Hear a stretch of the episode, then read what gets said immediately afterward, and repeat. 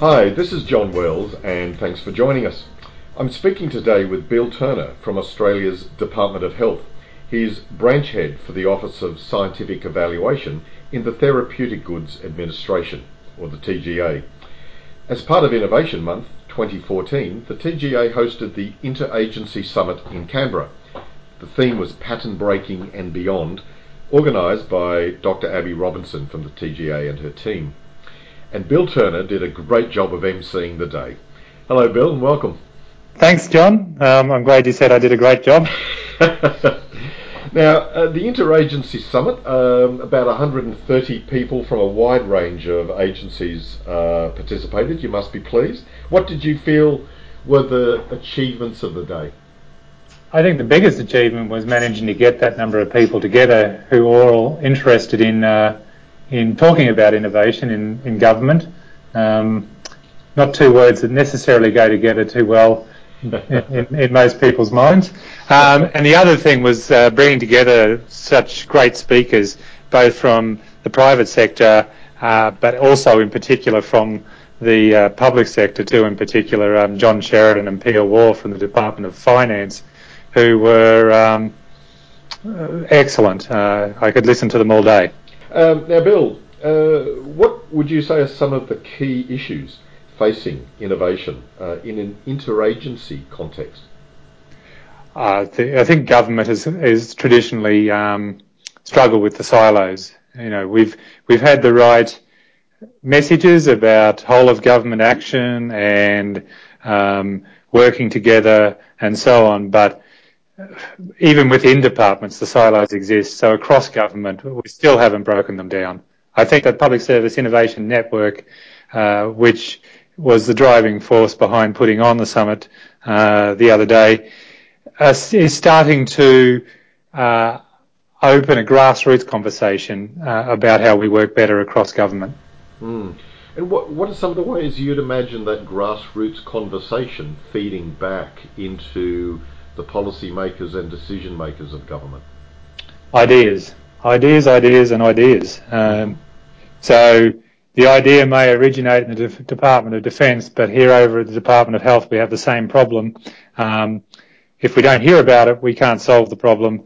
Um, but uh, through through the through talking to each other and sharing those ideas, we can um, uh, gain efficiencies from uh, a single idea in multiple places, multiplying the effect of uh, of that particular um, spark of inspiration. Mm. Now, on, on, continuing on this theme of interagency innovation, what did you find were some of the more memorable observations from speakers and participants on the day? Um, well, uh, there was one speaker who got up and told us what our government doesn't do well, um, and and she was she was pretty uh, pretty spot on about not uh, recognising um, the issues coming up before us um, and not being in a position to react and respond. So there were some key messages there. Uh, I think um, the other one is that innovation doesn't just happen as a revolutionary stroke. Um, revolution, uh, evolution is is the key. It's a, an ongoing, incremental improvement process uh, with everybody in the public service having a part to play in that, from secretaries all the way down to um, uh, the APS. Um, we all can do things that can help us uh, achieve our results more efficiently, meet the government, government government's agenda, and uh, frankly make our work life more enjoyable. Mm. So, what were what were some of the other impactful themes uh, throughout the day? You feel we need to be uh, we need to be more um, agile in our thinking. Uh, in fact, one speaker, uh, just trying to think, it was John Whiting, uh, basically said the only thing he, he, needed to remember from his presentation was uh, was around agile thinking. I think the public service traditionally has been struggling with the ability to uh, respond to the external drivers that come across, come towards us all the time. So at the moment, of, moment, of course, these external drivers are around small government, uh, red tape, efficiencies, deregulation, and so on. And to, for me, all of those things are, uh, opportunities that we can um, use to help um, make our workplaces a better place and make ourselves more relevant to to uh, uh, the citizens of Australia. And in fact, uh, one one speaker said that the uh, the role of government was to explain itself to the people, and I thought that was uh, quite telling. That's certainly a uh, I think a, a, an ongoing challenge for all of us. I think in any field, let alone government. Um, you, you, talked about external drivers and some of the challenges there, deregulation, uh, etc what are some examples of external drivers that are uh, positive uh, opportunities uh, for for uh, innovation? Well, this is the thing. I, I, think we need to change our mindset about these external drivers, and then they, they, they seem to be quite often universally seen as risk. Um, I take a very different view. Uh, there will always be external drivers. They will change from time to time you take the external drivers and you use them in a way to foster that innovation environment um, and take the opportunities. The, the I know it's a platitude, but the um, the only thing that doesn't change is change. Mm. Change is inevitable. Uh, we will always be be be changing and evolving and adapting. Um, it's about seizing the agenda and looking for the opportunity that the deregulation agenda um, uh, offers us, for example. There's a space where um, regulators can do some really good thinking about uh, how they manage risks and and how they deploy resources um, to achieve the same outcomes. Uh, we're always doing those things anyway, mm. um, to some degree, but uh, those external drivers are the things that you, you hang your hat on at any given time. And I've mentioned a few today. Um, the public service will move on and we will make some changes about those. And a year from now or two years from now, they'll be uh, uh, something different. what we need to be doing as a public service um, that is truly servicing uh, the Australian people is to continue to be uh, improving how we, we interact with them, how we sell our messages about what it is we do, uh, so that they see our value, uh, and how we, we don't just rest easy that the job's done on any given day, because it never is. Mm. Bill, can I come back to something you were talking about earlier? You, you, you mentioned that incremental change was one of the key both challenges and opportunities uh, for the sector, for the public sector around innovation. What do you see as the difference between that type of innovation, incremental change, versus something uh, versus continuous improvement, which isn't the same thing as innovation, is it? No, they're not quite the same. Um, innovation is one of the keys to continuous improvement. So the difference is that the continuous business improvement is the ongoing perspiration to to affect good change. Innovation are those insights that help to drive it. Okay. So um, you talked also about, you know, given it was a theme of this summit uh, about uh, pattern breaking, and, and you were saying that you know a key pattern that needs to be broken is is linking silos rather than maintaining them. What are some opportunities do you feel for sharing ideas uh, within the public sector across some of those silos, both horizontal and I imagine vertical? So we're starting to see development of communities of practice. Mm-hmm. Um, I think those uh, are, are, very good, and in fact, uh, arising out of the summit uh, on Tuesday, uh, ABBY is now moving forward to, to, to develop a specific innovation community of practice so that people who are interested in this space can get together and talk. It's all about a conversation and you need to make, create the spaces to have those conversations. That can be physical meetings, that can be the use of um, uh, social media within and across government, uh, GovDex and all of those sorts of things. Mm-hmm. Um, I've recently uh, started a uh, particular business improvement uh, process for my own branch, uh, which came about in part because I went to hear somebody talk about uh, this sort of thing, and then I discovered that there was a um, community of practice for the sort of things I was thinking about. All of a sudden, I've got linkages with people who are doing what it is that I want to be doing. I'm learning from them. I've identified somebody who's a practitioner who's helping us to deploy it.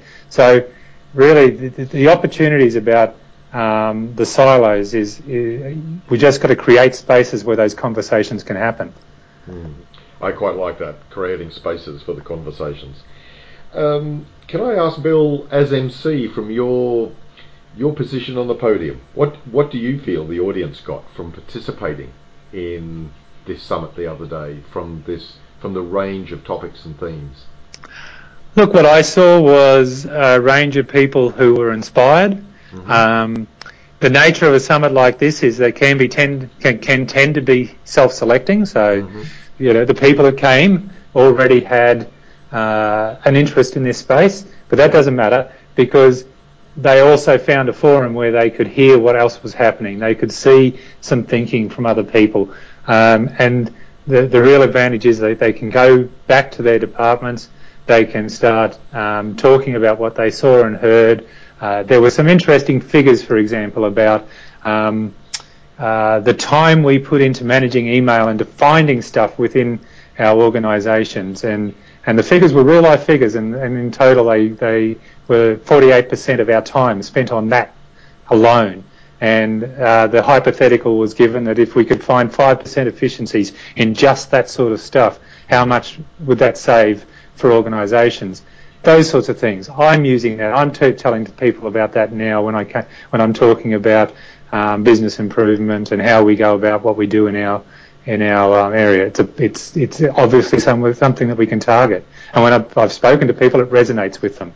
So we've now started the vibrations happening, if I can use that metaphor. Um, it's resonating with my people. It's resonating with people in the Department of Education, Department of Defence, Department of Immigration, Department of Human Ser- Services, Social Services, Customs, um, Department of Health. You know, every, you know, all those people, all the little vibrations are starting because they've gone back out there and they're starting to talk about what it ever, ever it was that set them um, vibrating. And uh, and we'll reach critical, critical mass by keep moving like that. We, we often think about innovation, uh, particularly in the public sector sense, uh, against the uh, mindset of challenges. But let me ask you finally, uh, whether it's in light of the summit or otherwise, what are you most optimistic about now? Hmm, what am I most optimistic about? Okay, I can I'll, I'll I can use my own branch as an, uh, an example there. Um, so we're talking about opening up conversations. Uh, the public service has um, a reputation, undeserved, I think, um, that we are uh, uh, static, um, inert, monolithic, uh, uncaring. You know, I, I, think all of those are uh, undeserved uh, tags but that's the public perception. But you look around though, the, the, public service is doing good things and is being very dynamic and responding to technological change. Some areas faster than others, and, and um, for myself, uh, uh, I'd love it to go faster everywhere. Uh, but then you come in here, and I'm all inspired by what I hear at this innovative innovation summit um, and what I'm hearing in the lean community of practice that I'm involved in and, and everything everywhere else. And I'm starting to have conversations with my people. And as a as a manager and as a leader, there's a risk, there's a fear that they're just going to be cynical. They're not going to to grasp what you're talking about, mm. um, and they don't want really to do this because this is just um, another bit of management. Um, I want to say the word wankery. I guess I did. Um, and and they they uh, and and they they just close off. Mm. So we ran today a workshop here um, around innovative thinking and about problem solving and helping them to identify things that they can fix. And my biggest fear was that I'd get three people and some crickets. Uh, most of the branch turned up. Um, wow. Most of the branch turned up, and most of the branch actively engaged um, and they were involved. So uh, for me, I know that it will happen, it can happen. It's going to take lots of effort from people like Abby Robinson and innovation champions like myself and Peter Richards and, and others. Um, people like uh, John Sheridan in the Department of Finance who uh, was truly an extraordinary speaker and had a great message to tell us. Um, it'll take effort, but if you put the effort into into the people, um, the people will respond and they will come along. There will be pockets of resistance, of course, but, but, but that's human nature. But uh, um, for me, the most gratifying thing is that uh, the people aren't all cynical and uh, change fatigued and and just wanting to hide under their desks. They're coming out and going, yes, what can we do? Hmm. Sounds to me like realistic optimism. That's right. That's right. so, thanks, so thanks for your time today, Bill, and congratulations to your team for organising the Interagency Summit to help kick off Innovation Month. Yeah, thank you, John. Look, none of the congratulations really goes to me. It goes to Abby and the people she brought around her. Um, she's done an extraordinary job, um, and it's a pleasure to be her supervisor. Thanks, Bill. I've been talking with Bill Turner, the host of the Pattern Breaking and Beyond Innovation Summit for 2014. Thanks for listening, and until next time, bye for now.